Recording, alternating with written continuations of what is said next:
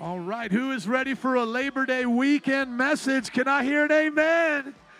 You guys excited to have Labor Day weekend? How many are excited to get out and do some good stuff, a day off? How many have to labor on Labor Day? Anybody?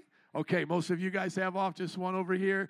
I want to tell you guys, I am so excited that the church is moving in the direction that it is with this truck. But I've got to give you a pastor apology. I've got to make a repentance, okay? Now, this is good for pastors to do this because whenever pastors are wrong, they've got to repent as well. So, when we wanted to raise the money for the truck, the Lord put it on our heart to get a ministry truck. I really felt in my heart that we needed to do that in 30 days. If you guys remember that, I actually came up and I said, said, I believe God told us to do it in 30 days. Well, we didn't do it in 30 days, and so I want to repent. I did not hear from God on that. I was wrong. And uh, some people may say, well, Pastor, what if you did hear from God and people didn't give? See, it wasn't an ultimatum. It wasn't, uh, if people do this, then God will do it. No, no. I really felt like God said, say, He will do it in 30 days. And so that means if no one here would have done it, a person that I would have met on the streets would have done it. And I've seen God do that like that. I had a person in, that I met on a plane give us over $15,000 to the ministry, and I had never seen him afterwards. And so uh, it's not that the people were not generous. We raised 7,000 $1,000 last month. Can we give that up for Jesus? Amen. And so and so I don't want anyone to think like they did something wrong. Now, if you did something wrong, that's between you and the Lord, but like I said, if I had heard from God, you doing something wrong wouldn't have stopped the word. Does, does everybody get that? And then the second thing is some people may say, well, Pastor, maybe you heard from God, but you didn't do it the right way. Maybe you were supposed to have a car wash in the back parking lot, shake the people down a little bit, have a swap meet. No, no, no, we don't do that. We haven't done that. We will never do that. Uh, some people suggested, well, why don't you just divide up the members of the church, divide it by 12,000? No, we don't do that. There's people in this church that could cut the check for 12, there's people that can give 10. We don't tell tell you what to give. I don't say, like, well, there's 200 of you, so each give $129. No, we're not ghetto like that. Are you listening? It's really simple. Pastor, miss God. Do you guys forgive me? Forgive me for missing God. I want to have a good reputation with you when it comes to finances. I could have just said, well, maybe, you know, something happened and we'll just move on. No, I'm going to apologize because over the last years, I haven't missed God on finances. So, what I learned from my lesson, what does Pastor learn from this? Because we should learn from our lessons, is that even though I got a lot of gray hair, I can still be young and zealous, and I need to learn to slow down a little bit. And so, we have a uh, financial committee, and I went to them on this, and I'm, I literally said to them, can I step out on faith? I need to learn how to do this because I, I thought I heard God. As, as a matter of fact, I could tell you where I thought I heard God, but obviously it was just my imagination and excitement. I was cutting my grass and I was thinking about this truck and I was saying, man, the weather, you know, and it's going to get cold, but if we do it now and, you know, it will be awesome. And, and I, and I want to give so much. And Lord, you've told me to give this much. And I, I just think you'll do it in a month. So, you know, that was, that was the good idea, but not a God idea. But, but here's the thing. When I went to the financial committee, I said, can I step out on this? And they said, Pastor, we'll, we'll let you do that. Now, the problem with that is when you step out on the water alone, if you fall, you're alone. You know what I'm saying?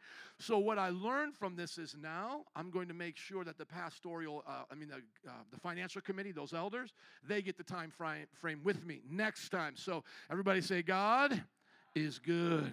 Okay, so I learned my lesson. So next time, if I'm cutting the grass and I feel we need to raise $100,000 in 30 days, I'm going to go to Ishmael. I'm going to go to Ricky. I'm going to go to Cynthia Rodon, the few that are on that financial committee, and I'm going to go, here's the deal. You know, because like with this, the truck is a God thing. We all knew that, but but it was the time frame. They said, Pastor, you know, because most of our building funds are just done until they're done. It's just, here's the need. We believe God told us to do the truck.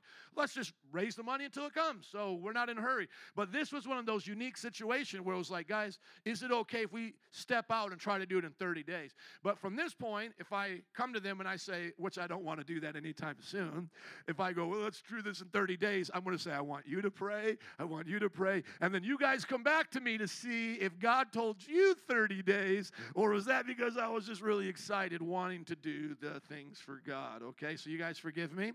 Now, that took a lot of courage for me to do that. Now, do likewise, okay? Follow your pastor's example. When you sin or miss God, repent and make it right learn your lesson, and move forward. And what's beautiful, what is just beautiful about the truck, like I said, we've raised over $7,000. A few more thousand will buy the truck for around nine or 10. I have a deal that I think I'm working on right now with U Haul. Then we'll spend the rest for renovations, and that bad boy is going to be used for God.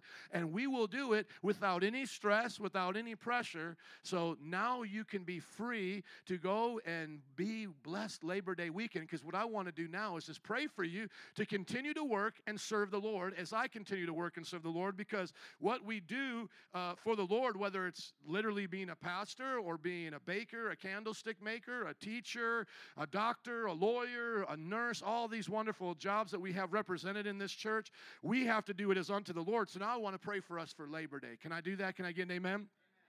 Uh, would you put up on the screen for me, please, brother? Colossians 3:17 is a key scripture that we all should remember. And as workers in the United States of America, we have a certain blessing in this nation. We were one of the only uh, people to decide to have a democracy based upon a religious belief. It's a long story to get into our American history, but uh, we could probably be called, rightfully, even to this day, looking back at history and how all the nations have started, still the only one that started this way, the American experiment. And so, what's unique about that is the worker is not just a spoke in the wheel. You are not in a socialist nation, you're not in an imperialist nation nation. You're not in a communist nation. You're not in an empire like the Aztec Empire or the Incan Empire. You are not a part. Of, you weren't a part of a tribe like a lot of our people come from tribes and, and our families, etc. We weren't a part of uh, knights and kingdoms like this. We were a unique experiment to have the religious belief that God created us with innate rights and liberties, and that through that, one of them was life and the pursuit of happiness through our employment. So this is very special. Are you listening to me? You would not have felt this working for the Mayans. You would not have felt this working for the Egyptians. You would not have felt this working for the Greeks or for the Romans. Is anybody listening to me today? What you feel here in America. And sadly, we're becoming the slave to our own success. And we're not taking our time off to stop, to thank God for what He's done for us, to look back at our nation's nation's history, despite its mistakes, it still set a course that other nations didn't. Let me just help you with this because I love my African American brothers and sisters. There's still slavery in Africa today. You ever heard of Darfur? Have you heard of Sudan?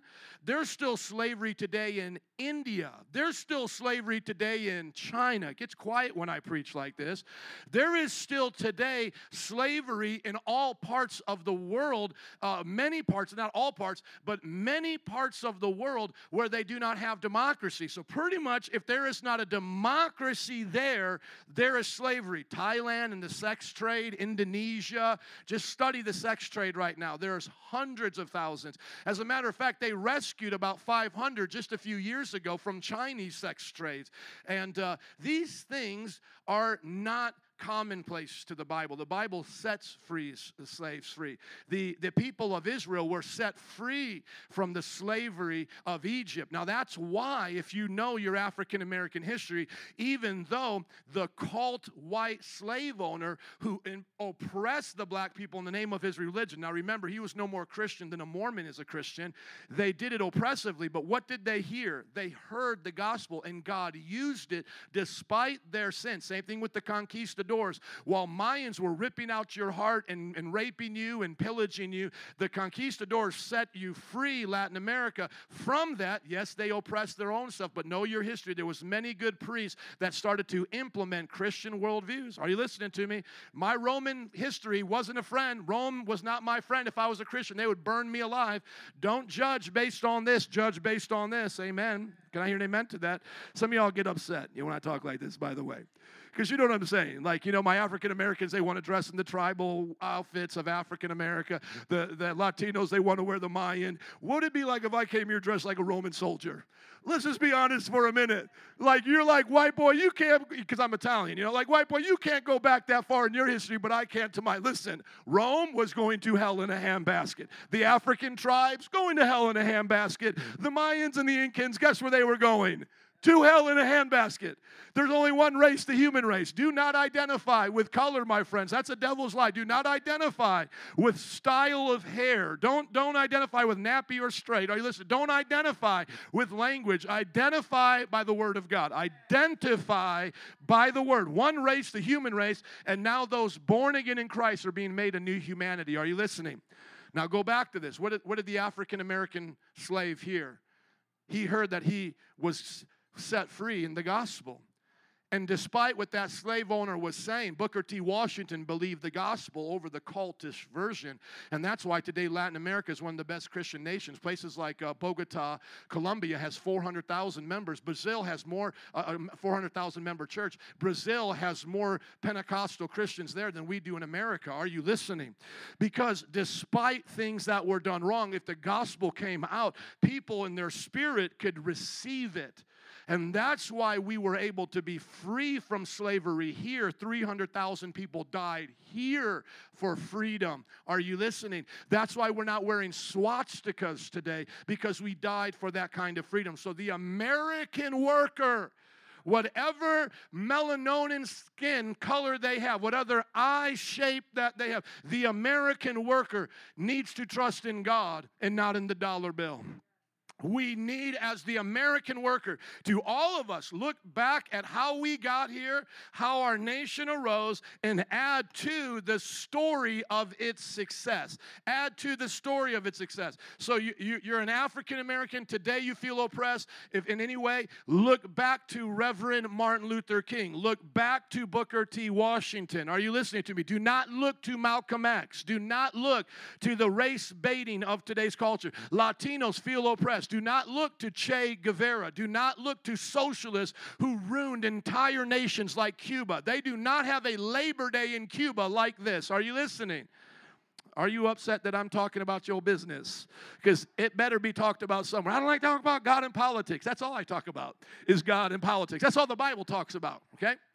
So here's the deal same thing. I'm not identifying today with white slave owners. I'm identifying, because I wasn't there. My people weren't here. They came here about 75 years ago, so I wasn't here. I didn't own Kunta Kinte. Are you listening to me? I had nothing to do with it. I wasn't there fighting in the Rio Grande. I had nothing to do with that, okay? So when I look back in American history, I, like many of you, I'm going to identify with the good guy. I'm going to identify with Booker T. Washington and the white man that worked with him. And together they were a powerhouse, white and black together. And I forget his name. Look up Booker T. Washington's quote unquote mentor, the one he read a lot of his books and began to understand the true version of Christianity and began to work together with him. Um, Oh, just slipped my mind. But, anyways, and the same thing in Latin America. Look at the Christian Latin Americans. Look at the Christian Asians. Look at the, by the way, the house church right now in China is growing faster there than any place in the world, and they're being oppressed. Whenever they, they can get a building, a government will allow them to have one property. They'll have like 10,000 members, and the government will finally let them have one property. They can't put a cross up so high. And if you saw that, some of them had to tear down the crosses. I mean, they didn't tear it down themselves, but the government tore it down. And so here's the deal identify with the good people. Everybody say the good people. Okay, when if you were let me just let me make this plain one more time, okay, before I even get into the message. If you were an Egyptian by birth, you were an Egyptian by birth, today you are from Egypt. You read the story of the people of Israel being set free from Egypt. Are you feeling sorry for the Pharaoh? Are you are you listening to me? Just imagine, you're from Egypt. You're like, man, I was born in Egypt. I love Egypt. Egypt's my country. When you're reading the Bible, though, are you on Pharaoh's side or are you on God's side? Whose side are you on? Okay, so when I read the Bible and I'm Roman, I'm Italian, when, when I look at them and they're crucifying Jesus, the centurion, whose side am I on? The centurion side or Jesus' side? Whose side should I be on? Okay, and you guys know about the Ethiopian eunuch who gave his heart to Jesus. See, I'm on his side. I'm on whoever's doing the thing for the Lord. And so, what we have to do in America is appreciate what we have, see what good has come through our imperfections, and now bring it to a whole nother level. Do not let people use the problems of this world to turn, turn you against God. So, once again, just see it real quick. What was the difference between Malcolm X and Reverend Martin Luther King? The difference between heaven and hell. the difference between the truth and a lie. But were both of them trying to fix the same problem? Absolutely. Two different ways of doing it. You choose the right way, choose the right path. Can I hear an amen? Well, happy Labor's Day. Happy Labor Day. This is my Labor Day talk. And whatever you do, Colossians chapter 3, verse 17, whatever you do, whether in word or deed, do it all in the name of the Lord Jesus, giving thanks to God the Father through him. Can I pray that over you today? And would you make sure that you always pray for my wife and I, as the lead pastors of this church, that we would do all things as unto the Lord? You know that every one of us have reasons to, to be depressed. I know you think about me and you're like, Pastor, there's no way a pastor could ever be depressed. Do you know that I just saw another one of my friends close his church, shut down ministry? He says his marriage is falling apart, he's depressed, and he's calling out for help. I left him a text, a voice message, and a Facebook message. Somebody go, Oh, I'm reaching out to my friend. You can have trouble in any part of life, or you can have the joy of God in any part of your life. It's your decision on how you'll go through it. Remember, it's not what happens to you, it's how you respond to those things. And that's going to be today's message. So you could say, Pastor, you don't understand. My job is like this. I, I can't do it unto God. I can't go there with a smile. Uh, I'm a sheriff in the jail system. I have to shake down people. We have that in our church, sheriffs. I have to shake them down in jail cells. Oh, I'm a nurse. I have to clean up people's bedpans. Oh, eh, you can make excuse for everything. I'm a public school teacher. You know, I work here. I work there. Oh, I work in downtown. I'm, I'm in a high rise. You don't understand the pressure Listen, I get that all of us have reasons to want to go to Monday or Tuesday work and say, This sucks, this is not good. But this is not what the Bible tells us to do. We do not live by our emotions. And by the way, nobody made you have that job, okay? So if you want to go live in Key West and go make margaritas, you can go do that in God blessed America, okay? So stop complaining like you don't have a choice, first of all. Second of all, do it as unto the Lord. Go there with the right spirit in you and say, God, I will do this as unto you. And if you move me from here, let it be done in grace and peace. They threw Jo- Joseph in a pit. Then they put him into Potiphar's house as a slave, and then he was in prison. And everywhere he was, he was blessed. Let us believe God for the blessings of the Lord upon our life. Amen. Oh, Lord, I thank you today for all that you've done in our lives. And I ask that you bless the workers that are here. I pray that, uh, Lord, they will all work as unto you. God, that we would set an example on our jobs with good attitudes, good customer service, coming early, staying late. For those of us who own our own companies or in high levels of management, that Lord, we would treat our employees fairly, that we would be wise and considerate to them, and that Lord, you would help us to be successful, Lord. And those who may be going through tough times on their job or finances, Lord, capitalism doesn't make everybody a winner. So sometimes, Lord, companies have to lay off, jobs have to be lost. I pray, Lord, that there is uh, a shifting, a realignment, God, into new jobs, new companies, maybe re educating and taking new positions so that you can continue to fl- fuel our economy so that we may have more to do for you. America still sends out the most missionaries and funds the gospel and does more charitable work and protects more nations than any nation in the world. So we say today, God bless America as we bless you. In Jesus' name, and everybody said, Amen. I'm feeling patriotic today. I'm feeling patriotic. I hope you guys got something out of that message before the message. So let's open up our Bibles to the book of Ephesians. Today we are talking about uh, the excuse me, sir, can you put it up there today? Today we're talking about being enlightened by hope. Ephesians, thank you, chapter 1, verse 15. We're in a sermon series on the book of Ephesians, going through it verse by verse. Let's start in verse 15. For this reason, ever since I heard about your faith in the Lord Jesus and your love for all God's people, I have not stopped giving thanks for you, remembering you in my prayers. How many love to pray for each other here? For your family, for your church, for your job and your nation. Keep praying. Now look what he prays. Verse 17 I keep asking that the God of our Lord Jesus Christ, the glorious Father, may give you the spirit of wisdom and revelation so that you may know him better. How many are praying for this nation to know God better? How many want Donald Trump to know God better? How many want our governor to know God better? Our mayor, our leaders, our bosses, our employees, uh, our friends, our family, our enemies, our frenemies, our people in between. We want everyone to know God better. That should be our prayer for our children and for our children's children. Now look at verse 18. That's today's text. Let's read on the count of three. One, two, three. I pray that the eyes of your heart may be enlightened in order that you may know the hope to which he has called you, the riches of his glorious inheritance in his holy people. We are telling today Eastern religions to back off of enlightenment. It belongs to God. Buddha took it from God. Hinduism took it from God. Brad Pitt wearing yoga pants doing the crooked chicken took this from God. Are you listening? Whatever you've heard about enlightenment comes from our Creator. Remember, there's not many gods, there is one God, and everything else is an imitation of the one God. The one God who made you in His his image, made you a spiritual being to have enlightenment. But you don't have to do it sitting under a juniper tree trying to rid yourself of suffering. Jesus suffered on the cross for you so that you could have eternal life. The born again nature is made complete by Jesus, and he then wants you to know the hope which is beyond the scope of human limitation and the riches of his glorious inheritance. Meditate on that, holy people. Come on, do I got any holy people here? Here. I'm talking about holy people have an enlightenment, have a right to enter into spiritual realms and to know hope and to an inheritance. And verse 19, I'll continue reading. And his incomparably great power for us who believe. So there are three things God wants us to be enlightened to hope, inheritance, and power. That power is the same as the mighty strength he exerted when he raised Christ from the dead and seated him at his right hand in the heavenly realm. See, there's only one that's been exalted to to the right hand of God the Father, and that's Jesus Christ. Now, understand this the Son of God pre existed with the Father and was there in creation and is our creator. Father, Son, Holy Spirit. The Son was the, was the person that came and breathed into us. The Holy Spirit is what gave us light, and the Father was behind the plan, okay? But here's the deal when Jesus, when the Son rather, came into a body and took on flesh and became Jesus, Jesus was the God man. Son of God always existed. Jesus Jesus started existing when the Son of God took on flesh. Same person as the Son of God, but the difference is, is Jesus has flesh. Eternal Son of God never had flesh. Do you understand?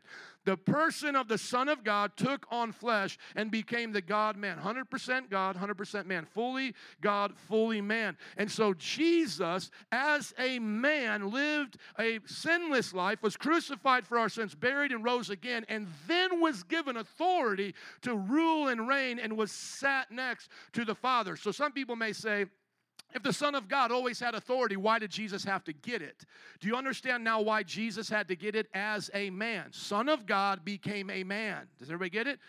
He already had it as the Son of God without flesh, without being a man. The second person of the Trinity is equally God. He is equally God. In the beginning was the Word, the Word was with God, the Word was God. The Word is another name for the Son of God. Everybody tracking with me? So when the Son of God became Jesus, took on flesh, he then did this for the sake of man, for redemption for man. And by doing the work of salvation, death, burial, resurrection, he is exalted as a man. The Son of God in flesh, still to this day, has a body as a man, is at the right hand of the Father. Is everybody tracking me there? Why is that so important? Because God and man has been unified in Jesus. That means we can be unified with God through Jesus. Because there's only one mediator between God and man. Listen, the man, Christ Jesus. So the Son of God became one of us so that we could become like him. Think of it like that way. The Son of God became the Son of man, that sons of men might become sons of God. Somebody put that on Facebook. Amen. Now, look at this. He did this. He was exalted to the highest place. He is there as a man, our representative, our Savior. Verse 21 far above all rule, authority, power, and dominion. So, is there anything above Jesus? No. So, the Father has made Jesus our God and Savior. That's what Titus says. Jesus, the God man, is our great God and Savior. He always was God, but becoming a man, man then was exalted with the divine into all authority, all power, and dominion. And every name that is invoked, not only in the present age, but also in the one to come. Everybody know there's an age to come, right? There's a kingdom to come. And who's ruling there? Not Trump, not Hillary, not Chavez, not, not any of these dictators. It is Jesus. Can I hear an amen for Jesus? Thank you. And every nation, tribe, and language will be represented there. The new humanity. Verse 22 New humanity has to be born again. How many born again people do I have here today? Being born again is to ask Jesus to be the Lord and Savior of your life, not by works, lest any man should boast. By, by, by putting faith in Jesus, you're made a new creation. Your body looks the same on the outside, but when the kingdom comes, your body is changed, glorified, and that is the new human race. That is what God created us to be like in the garden, and we lost. So He got it back. Verse 22 God placed all things under His feet and appointed him to be over everything for the church, which is his body, the fullness of him who fills everything in every way. He fills everything in how many ways? Every way. And that's being revealed now in the church, and one day will be revealed upon the earth. Here are the lessons that we're getting as we're going section by section to the book of Ephesians. We're on section um, of number four, sermon four out of this section. There's going to be nine. Here are the definitions for today. To be enlightened or enlightenment means to cause something to come to light and become clear. That's what we're really talking about, is to be enlightened to see things as they are. I once was blind, but now I see. So, what you want to be enlightened to is the way the world is around you. What makes the world the way it is? So you need to be enlightened to God as a creator. Why is there evil then? Because God gave angels and men free will. That's why, and we chose evil. Why is there judgment to come? Because God is just. What will save us from that judgment? The death, burial, and resurrection of Jesus. You must be enlightened to these things. But those things I just said are the foundation for all the other plans that God has. We never leave the gospel, just like your house and its walls never leaves its foundation, okay? So you never say, I'm just moving on from the gospel to go study the horsemen of the four horsemen of the apocalypse. No, don't do that, and you'll be weird anyways, okay? If even you're going to go study the four horsemen of the apocalypse, you do it from the foundation foundation of the enlightenment of the gospel.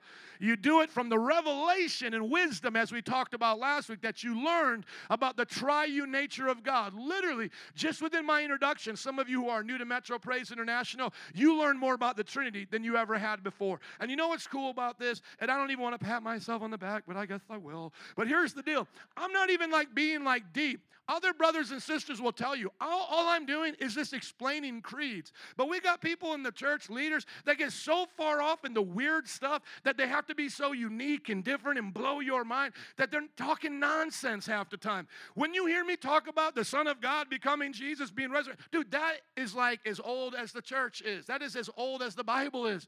These are what our creeds are based on. But most of you don't even understand the creed, the Athanasian Creed, the, the Apostles' Creed. You don't understand the Nicene Creed. And so when I bring it to this generation, like God became man, that man might be unified with God, it's like, whoo, that blows our minds, you know, that we're enlightened, that enlightenment actually belongs to Christianity and not the Eastern religion. You know, it's like, wow, that blows our mind. But these are basic things. And the things get deeper than this, but these are the basic things.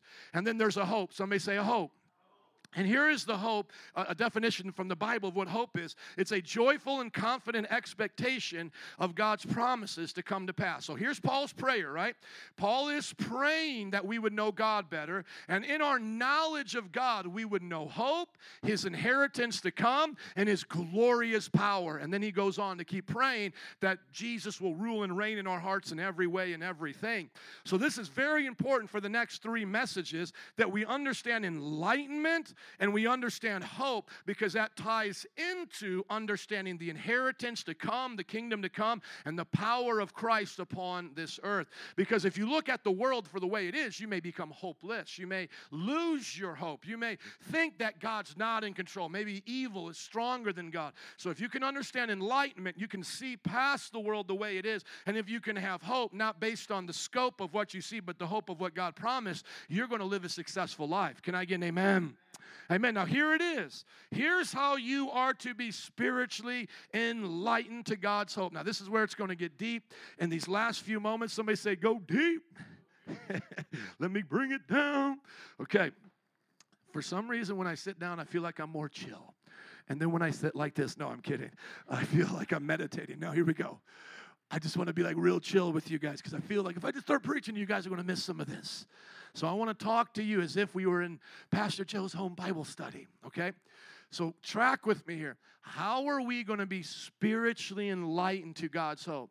we are going to be enlightened by God's word when we pray and meditate on that word and his love. So, what we need to learn how to do is Christian meditation. Christian meditation. We need to learn how to do what David did before he went to battle okay? It's like sometimes you see these athletes, you know, they're going to go play the game. They got their hoodie on, they got their headphones on, you know, and they're just like in that state right there.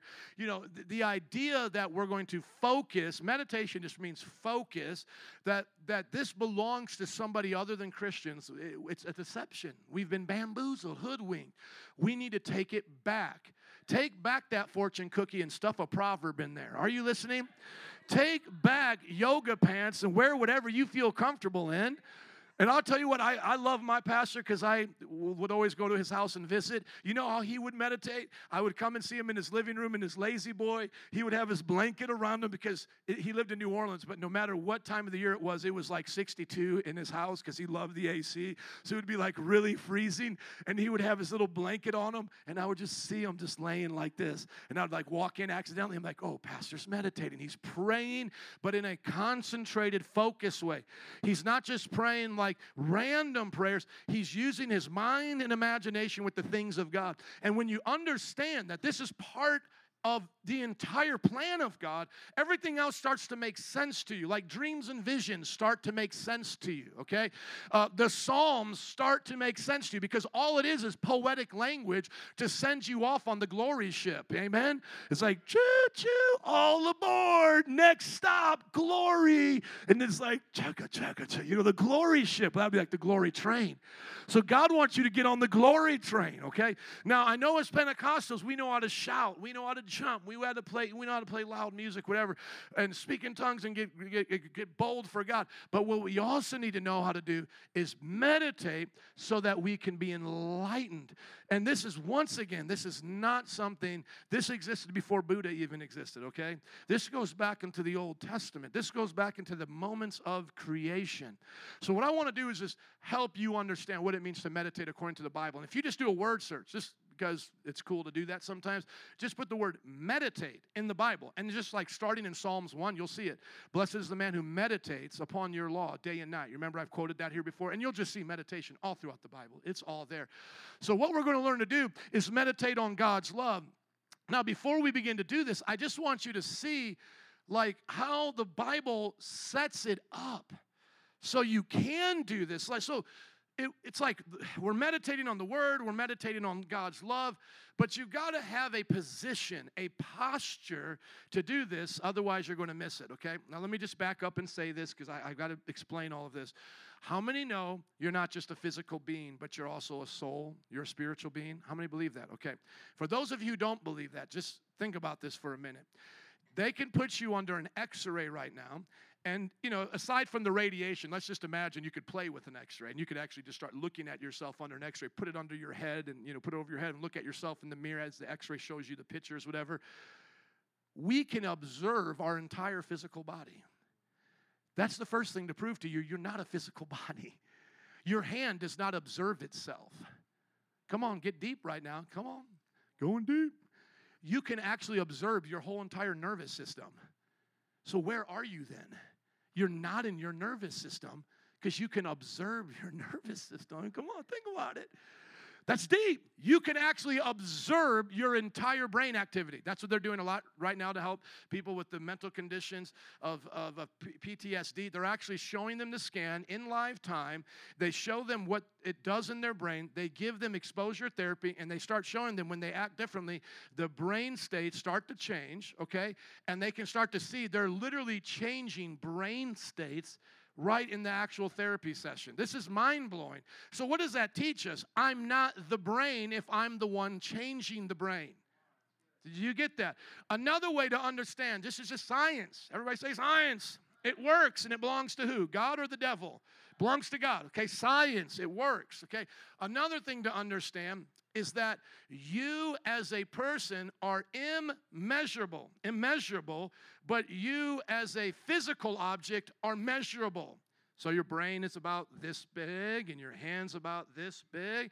Okay, measure your personality for me now, please. Measure it. Measure your memories. Oh, they're in there somewhere. How many are in there? Just because they have found our hard drive and mapped out where we store stuff and how it works, once again, doesn't show where it's coming from. Dr. Eccles, a Nobel Peace Prize winning neurologist, talked about this that the soul uses the brain like a driver uses a car. And this is why Christians have always been compassionate to who? The children, those who have not quite been able with their soul to utilize the brain. We treat them as persons, do we not? We treat the elderly as persons, do we not? Right now in Canada, they want to keep doing infanticide. I mean, uh, um, euthanasia, killing the old people, and we're doing infanticide here, killing our children. And what's another thing that Christians have always done from, from uh, Mother Teresa, whatever, we have treated the mentally ill, the sick, and the dying with love and dignity. While Iceland wants to almost mandate that you kill every one of your children that are found to be with Down syndrome before they're ever born, Christians are saying, birth them and we'll adopt them, we will care for them. Why is that? Is because we value the soul in the body. So, what is mental illness? What is dementia? What is Alzheimer's? What it is, is using a broken or a corrupt hard drive as the soul. So, imagine you're the greatest guitar player ever. You're the greatest guitar player, but I hand you a guitar with three broken strings, and the other three are out of tune. You cannot play it. You cannot play. It. And all of those here, who we have people who work with those who are autistic or those who have challenges. Does it not seem like in there, in behind the eyes, behind the physical body, there's someone reaching out? There, that you'll talk to people who work with the sick and the dying. You'll talk to people who work with those who have Down syndrome, and they're persons. It's the soul is limited by the body, the three string guitar. Or here's another way to look at it imagine you're the best baseball player that's ever lived. You're, you're the one that can hit a home run every single time.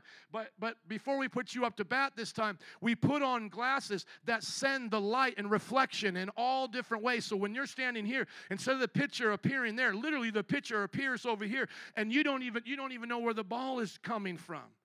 And that's what mental illness is like. That's what's happening to some degrees, a lot harder with mental, uh, a lot more difficult brain damage with like mental retardation. But even things like disorders of PTSD and uh, anxiety and all of these things, it's a disorder of the brain, but the soul must interact with that brain and be treated as a person. That's why when we, we got into the time of psychology, they tried to treat you as a machine and drug you up, and they found out real quick that the drugs weren't, weren't helping the mental life. As a matter of fact, those who are on the psych, psychotic drugs oftentimes have higher rates of suicide, higher rates of, of dysphoria and, and hallucinations, because it's a very dangerous thing to mess with the brain when we fully don't understand it yet. But what we do know, and I have the book here, Switch On Your Brain by Dr. Uh, Caroline Leaf, who's a Christian neurologist here, uh, what we do know is that the soul has to be involved in the healing. From, from uh, Down syndrome, from autism to PTSD, you have to involve the soul in what you're doing. Okay, now watch. For those of us here who have a, a functioning brain without the broken strings, what we can deal with is a brain that runs on auto drive or autopilot. And what we oftentimes, and I relate to you too, because I have a brain and it's the same thing for me, is we have a brain that will think oftentimes 30,000, 40,000 thoughts a day and it's on autopilot. And we don't know how to shut it down. And we start to get confused thinking that our thoughts are us. Our thoughts are us. But what we have to understand is that the brain, and I believe when Paul talks about the flesh and putting to death the flesh, the main central central nervous system of the flesh is the brain. And so, what you need to learn to do is not take in your thoughts, but filter your thoughts and then talk to yourself. You have to learn to talk to yourself, not just listen to yourself, because it's deceiving, isn't it? And all of us can relate to this, especially women, time of the month. Shouldn't have gone there, but I did. Let me go through it fast. But you understand, hormones change, thought patterns change, and what do you do? You start observing yourself, and you know this is not who you normally are, but you're not understanding how to stop it, but you wish that it would stop. Let's talk to the guys now. Being hangry same thing. You know you don't normally get mad this way. You normally not frustrated. You're observing from the outside these reactions of the physical stimuli of not eating and the agitation. And the same thing, if we started putting up the heat in the, in the house here, in the building, these things agitate us. Come on. And now things are coming out. So, what the Bible is saying is that we have to learn to suppress the stimuli of the body and exalt the things of the soul. Okay, are you with me? And so we need to push down the stimuli of sexual drive and exalt love and marriage in the soul and value that. And then we do what? We retrain the brain. We retrain the brain. And that's exactly what they're doing now. That's exactly what they're doing. Dr. Keith Ward, the leading expert right now on OCD, is talking this talk. So, this is not just a pastor using information and trying to somehow make science fit into it. The smartest neurologist right now, I have about 20 books on neuroscience, okay? The best of them who have proven research and data are doing the breakthroughs with this understanding. Now, go back, go back, go back, go back. Do you think God understood when He made us like this? This is how we were supposed to, to do life? Like we were supposed to meditate and be enlightened and have hope? Do you think that's how God made us? He did. So he built into the system the self healing, not that it's driven by self, it's driven by the Spirit, but the self can heal itself with the Spirit. So just put example, if I cut my arm right now, I have an accident, my arm is cut, God built into the flesh a device for the blood vessels to start clogging the cut and start to heal itself. Is everybody with me in that? God built into our brains this system. That's why, even when non Christians are using it, they're seeing breakthroughs because it's a built in system. Now, the Christian, do we have an advantage? Absolutely. Because the soulical realm, the realm of our thoughts, belongs to the things of God. And so now we can increase in our happiness. And I don't just mean the, the joy that comes from happenstance, I mean true happiness that goes deeper than just what's going on around you. And I want to talk about that in just a second in the last, I guess, four minutes I have left of this message. Okay? Look at Psalm 119 41. May your unfailing love come to me, Lord, your salvation, according to your promise. Then I can answer anyone who taunts me. And sometimes you can taunt yourself. Taunt your brain can taunt you. Everybody know what I'm talking about? Okay? For I trust in your word. Never take your word of truth from my mouth, for I've put my hope in your laws. How does this work? Look at it. He's calling out for God's love. He's saying, Lord, I'm going to trust it. That means he's going to do more than just mentally ascend to it. Remember, I can believe that skydiving works, but I will trust it when I get on the, the plane and start jumping out, right? I can say God can do this for you, but I, I'll learn to trust it when I start controlling my thoughts with my soul. Are you listening? and then you'd put your hope in God's law. Keep going here, just a few more. Psalm 119, 13 and onward. I hate double minded people, but I love your law. You are my refuge and my shield. I put my hope in your word. Where are you going to go to find mental peace when you have mental anguish? you go to the Lord. The Lord is a strong tower. He defends you, He keeps you safe. Away from me, you evildoers, that I may keep the commands of my God. Sustain me, God, according to your promise, and I will live. Do not let my hopes be dashed. You ever feel like your hopes are dashed? Because God is teaching us not to put hope in those things. My hope can't even be in my children. My hope has to be in the God of my children. So if I were to lose my children in a car accident, my hopes are not dashed. Oh, some of y'all didn't get that. Why are so many people's hopes dashed at funerals? Because they thought God owed them something. He's saying here, God, let me understand you hold life and death. You hold it. So my hopes can't be dashed if my hope is always in you. You never deserved that child to begin with. You never deserved to know him for one day. You never deserved life. You never deserved to breathe. You're here. God is gracious. Amen. Put your hope in him. And whenever things don't work out the way you and I plan, we step back and go, God's plan better. God's plan better than my plan. And if I don't see it now, I'm not trying to play tricks with my mind because really you can't make yourself believe things. Uh, that's called brainwashing and it still doesn't work. It's really not a true belief, it's just an enforced belief. So, really, you have to settle this in your heart. Not like I'm telling myself I'm happy and life doesn't matter. Woo, whoop de doo, my child just died. No, no, no. You're literally taking the deepest part of you and you're putting it in God's hand, going, okay, I'm cool with that. I can rest in this. And it's logical, by the way, because remember, you shouldn't be making children. Humans should not even be alive. There should be no planet here with blue skies and green grass. Do you understand? This is a privilege to be alive in the land of the living. We'll talk about that more. Uh, you reject all who stray from your decrees, for their delusions come to nothing. All the wicked of the earth you discard like dross. Therefore, I love your statues. My flesh trembles in fear of you. I stand in all of your laws. And so here's the deal what people don't understand is because they're rejecting the things of God, their delusions come to nothing. I don't want to be uncompassionate here, but suicidal people die because they are delusional. I don't mean like, oh, I'm crazy delusion. I'm talking like they have a delusion over what it's about. Because if they understood the moment they take their life, they just sent themselves to eternity early, they would understand this solves nothing. If they would truly understand the pain they're injecting upon others, they wouldn't do it. And if they would understand their purpose for life. And you may say, but Pastor, it hurts and suicidal people are hurting. I get it, but we don't feed them delusions. We feed them truth. Okay, we feed them truth and I do believe in the Dr. Meier's Clinic. It's the largest Christian clinic in the in the city, and it's around the country. And I have his book, Happiness is a Choice, and they're wonderful, and they'll help you with using drugs. But just understand this: I can put you to peace right now. So you're worrying, you're having anxiety. I can put you to peace right now. Where's the IV? Give you the morphine, put you down. You're at peace. There you are.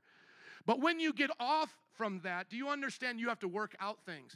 And so, really, what psychotropic drugs are doing is just slowing you down enough so that you can have clear thoughts. But the bottom line is, if you don't know what a clear thought is, it doesn't matter how much I slow this down. You still have to, at the end of the day, battle between crazy thoughts, delusional thoughts, and God's thoughts, right? Is everybody with me?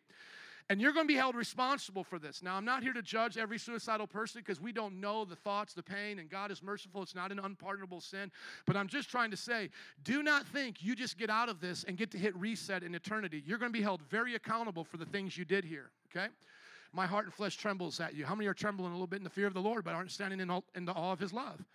So he created you. That's not your choice. That is true. You're here already by his choice. You better use it rightly, this life that you have. Now let's look about God's love. Everybody say he loves me. This I know. For the Bible has told me so. I will wait for the Lord. My whole being waits. Psalms 135. You notice I'm using a lot of Psalms here, stirring up the heart of meditation. And in His word I will put my hope. I will wait for the Lord more than watchmen wait for the morning. More than watchmen wait for the morning. Israel, put your hope in the Lord. For the Lord, for with the Lord is what kind of love? Unfailing love. And with Him is what kind of redemption? Full redemption. He Himself will redeem Israel from all their sins. So you see how you set your heart on that? How many understand this is going to change your world? Okay, I'm going to show you how to do it practically in just a moment, but hang in there.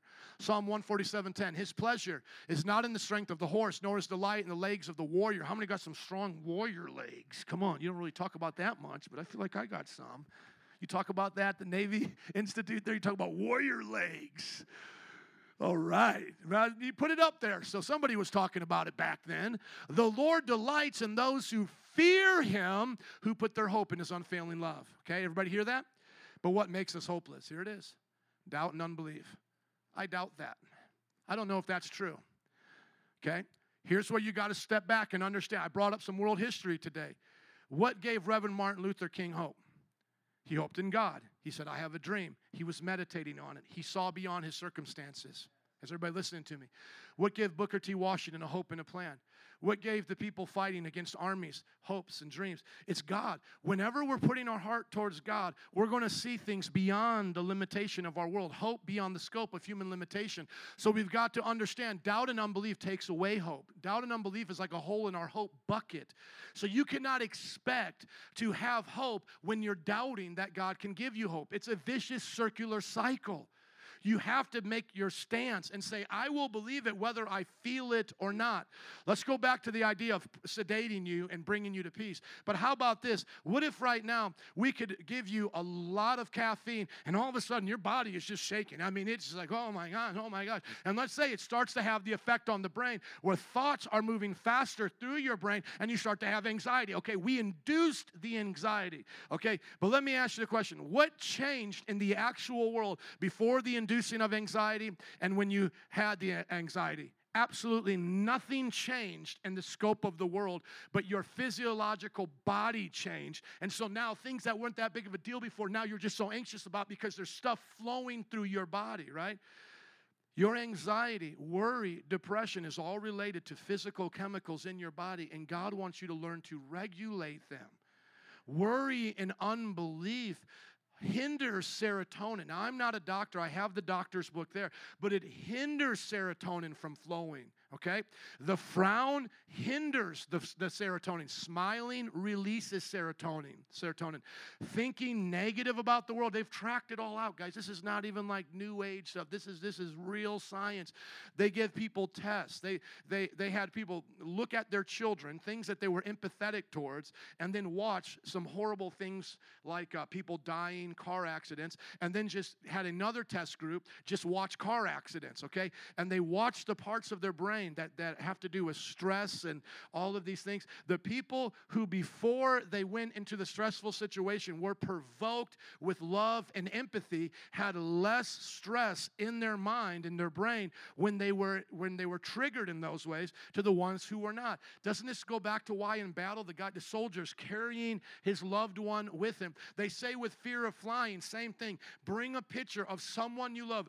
Focus on that person and let the emotion come come out because that emotion will sedate the worry and the stress. This is built into us. Are you listening? But the unbelief and the doubt, that produces the fear, that produces the anxiety. That's why you feel doubtful when you are doubtful. And the way you get out of feeling doubtful is not wait for feelings, you think differently and wait for the feelings to come. Some of you are waiting for good feelings to come, then I'll think good. But you start thinking on God's love while you feel sad, while you feel serotonin levels low, while you feel anxious, you speak the word, you meditate on the word, and what then happens? Body adjusts to it. Chemicals are released, and this is the system God built us in, okay? Once again, it's why the world is doing it. Let them not take it. Take it back in Jesus' name. And I don't mean like go over there, like you go up to like a yoga clinic and be like, hey, y'all got to get out of here. We doing Bible studies here now. No, I'm not talking like you to start tearing stuff down. I'm just saying, come to the friends and family you know who are doing this and bring them the better idea. Show them, hey, you like enlightenment? How about get born again, experience God, boom shakalaka upon this earth? You like meditating? Try meditating upon Psalm 23 one day. And you teach them this physical sickness and fatigue. How many have heard the studies about cancer patients having a higher survival rate when they had the right mental attitude? Why? Because stress is a blocker to all medication. Stress releases chemicals that fight all the medication going into your body. You have to have low levels of stress so that you can have a healthy body to receive that. And so we feel hopeless when we're doubtful. It's natural. We feel hopeless when we're sick because the body's not functioning correctly. And we need to combat that. Like it's, it's like take your Holy Ghost medicine, is what I'm saying. Sorrow and mental anguish. How many know you hear today the loss of a loved one? What's the stimuli going to do to your brain? Cry I just lost somebody I love. They still to this day do not understand why we release water from our tear ducts when we cry. Look it up. It's a mystery to them. They may figure it out. We don't know why as, as of yet. But your brain will send triggers of, I'm sad. I just lost my brother. I lost my uncle. Right? So what, what happens? What does that feel like? Feels like hopelessness. Why is that stuff here, by the way? It's because of sin. Sin brought death. Sin brought death of physical bodies. Sin brought death of hopes and dreams. Sin brought all this kind of death. Are you guys tracking with me? And so you feel that death. You feel it when you lose a job, the death of a dream on that job, the death of a relationship, right? And sadness comes, mental anguish comes. What do you do? Meditate on God's love, meditate on God's word. What happens with sorrow and sighing? The Bible says it begins to flee. You're not telling yourself, oh, I'm just so happy. I'm just so happy. I'm so happy. oh, I'm happy. No, you're, you're not playing this. You're not playing a make believe game. This is how you're, I wish I can get to it. Please be patient with me. Labor Day week, and you all got to work tomorrow anyway, okay? Come on. Just helping you. I'm just trying to like change your whole life right now, so give me a break. I'm just, just talking about your life here, okay? Anyways. Still get paid the same. By the way, I don't get paid OT for overtime, you know. Some of y'all want to deduct my pay for overtime. Hey, who can I talk to about that? Deduct this pay for this. He's going too long. But seriously, rejection, broken relationship, unfulfilled desires, all of this is here. Let me just give you a life example, okay? Here's Pastor Lim's testimony. Pastor Lim was caught in North Korea as a missionary. He's a Korean believer. God sent him back there to be a missionary. From the, he got captured and put into a labor camp. From the first day of my detainment, late January 2017, uh, 2015, to the day I was released, I ate 2,757 meals in isolation by myself. How many think you're going to get depressed? You're in a North Korean labor camp and you have eaten meals upon meals in isolation it was difficult to see how the entire ordeal would it was difficult to see how the entire ordeal would end during the winter, I had to dig holes that measured one meter wide and one meter deep. The ground was frozen. The mud was so hard it took uh, days to dig just one hole. It was incredibly challenging. My upper body was sweating. My fingers uh, and toes were frostbitten. I also worked inside of a coal storage facility. Anybody working in the coal mines today? Okay, so be happy you're not working in coal mines. Anybody digging ditches with their hands today? Okay, is anybody here eating 2,000 meals by themselves today? Why do I say all that? Not to mock your problems, but I feel so often, as I, as the pastor, of course, with my son Tan, because I always play outside with my kids, you guys look at me and say, well, that's just real easy for you to say. You live here and you've got, my friends, what example do you possibly need to help you understand this works, okay? And part of the reason why I have such a good life is because I'm not busted and disgusted anymore. Amen. And when I used to be tore up from the floor up, God saved me and changed me. So just because you don't know my busted self, don't act like I don't understand something. Because you can't criticize the story in the glory until you know my story, my testimony. Amen. You got to know the details here. Okay.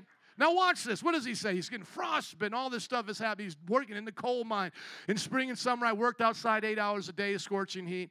Look at what he says. Not a day of gloom. Lim said he knew people who were praying for him, and that daily the feeling of loneliness and isolation turned to peaceful solitude with God. While I was laboring, I prayed without ceasing. I did not have a day of gloom.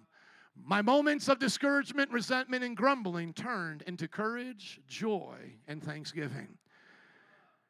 This is possible in every situation in life. Can I hear an amen? Uh, do I have time to go through 10 scriptures? No, I don't. Would you stand up with me, please? I have a bunch there for you to help you out. Band, would you come? I've gone too long. I just got excited. Maybe I preached too long about Labor Day, but here we are, anyways. How many want to practice meditation right now? You guys want to do it? We're going to meditate on God's love for us and the promises He's given us in His Word. Amen? What we want to do to make this practical is just think of today the most challenging situation of your life. Let's just go right there. Let's trigger mentally the most challenging situation. So for me, it's being a father of five and not letting them down but being strong for them. That's my most challenging situation. And I, and I mean this in all sincerity. I'm sorry if I don't have your problems today, okay? I'm just being real honest with you. But I'm to take my problems to Jesus, and I hope I can set the example.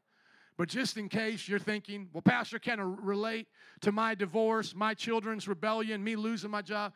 There's a guy who was digging ditches with his hands in a coal mine in solitary confinement that says, I found joy, okay? So let's cut out the excuses. Let's cut it out today. So I'm going to take my biggest problems, not that my children are the problem, but problems come up when you're trying to raise five. And what I'm going to do is I'm going to see God's love over them. I'm going to use my imagination. Meditation involves imagination. We're not thinking about nothing, which is stupid. Okay, you can't think about nothing. Nothing doesn't exist. Does everybody understand that? You're going to think about something. What you're going to think about is love in God's word in that situation. So, what am I going to do? I'm going to think about my children, my wife, and my kids. For you, you may have a boss that's being very disrespectful to you. I want you to think about God's love over your boss, and I want you to think about you prospering on that job. As you begin to do that, I want you to begin to pray the will of God for your life in that area. And then I want you to start to feel the peace of God. Can we do that today? And how about you make time to do that every day this week and tell me next week how it worked? Because that's how I go through life. So I have situations in my life. I'm taking my prayer walk. A lot of times I like to pray by the river. I'll walk, I'll sit, and I'll pray. And sometimes I'll just sit there and I'll just close my eyes. And I'll see the person attacking me or the situation going wrong, and I say, God, just change my heart for it. You say, Pastor, that sounds really new age. No, it sounds like the Bible. Therefore, seeing we are surrounded by such a great cloud of witnesses, what? Let us run the race that is set before us. Looking unto who? Looking unto Jesus, the author and finisher of our faith, who for the joy set before him endured the cross, having sat down at the right hand of the throne of God, despising the shame. For the joy set before you here. Where's the joy? Come on, follow me here. Where's the joy? before you, but where? In your heart. It's here. You bring it with you, enlightenment to the funeral. Come on, use your imagination. You're going to the funeral. It's gray and dark, but it's enlightened with the worldview of Jesus. You're going to the job. You're not having a lot of friends there. It's tough. But you're going there with the worldview of Jesus. It's enlightened to you, who for the joy set before him endured the cross. Okay, let's do it right now. Meditate upon the Lord's goodness and His Word. Set your heart on things above. I pray that you would be enlightened. I pray, Paul was praying that we would be enlightened to the hope of God, to the hope in your situation. What was Pastor Lim doing in a concentration camp? Setting his heart on Jesus. What was Jesus doing as people were beating him? Setting his heart upon you, his sons and his daughters.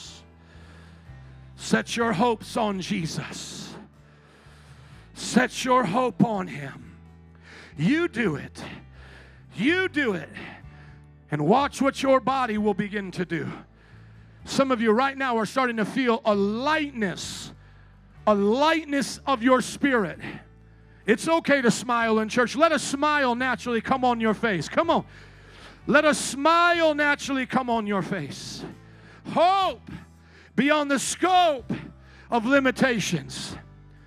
You're going to learn to laugh at the enemy's tricks because you're not going to see him as the world does. You're going to see him as a little gnat that doesn't get his way in this earth and that God squashes him in the end. You're awoke to the hope of the scope of Jesus' love for you.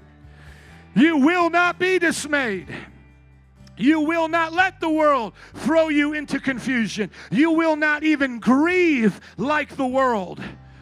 We do not mourn like the world. In the name of Jesus. Altar workers, would you come, please? Thank you for your patience today. How many are starting to get how this works? How many have I just weirded out?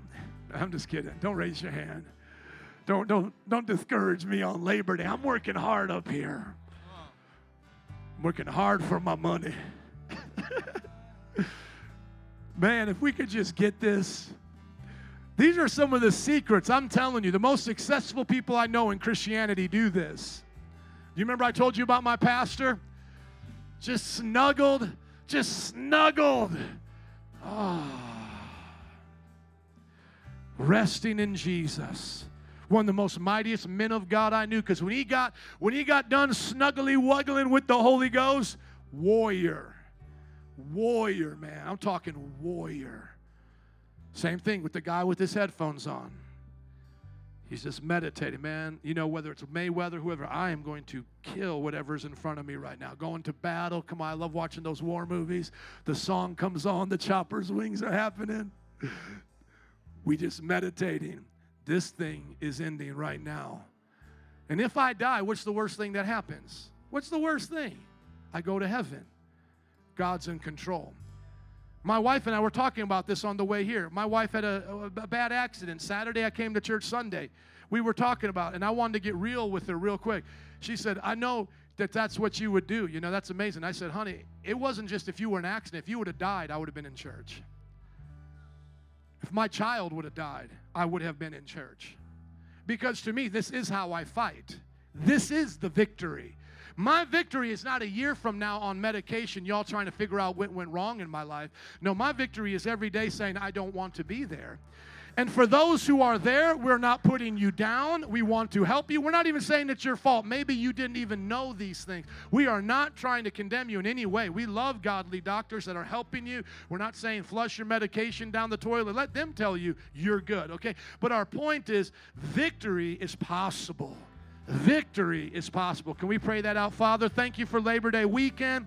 We thank you for your victory in our lives. We pray today we will learn it and live it every day in Jesus' name. And everybody said, Amen. Let's give it up for Jesus. Slap your neighbor high five and say, Meditate on his love.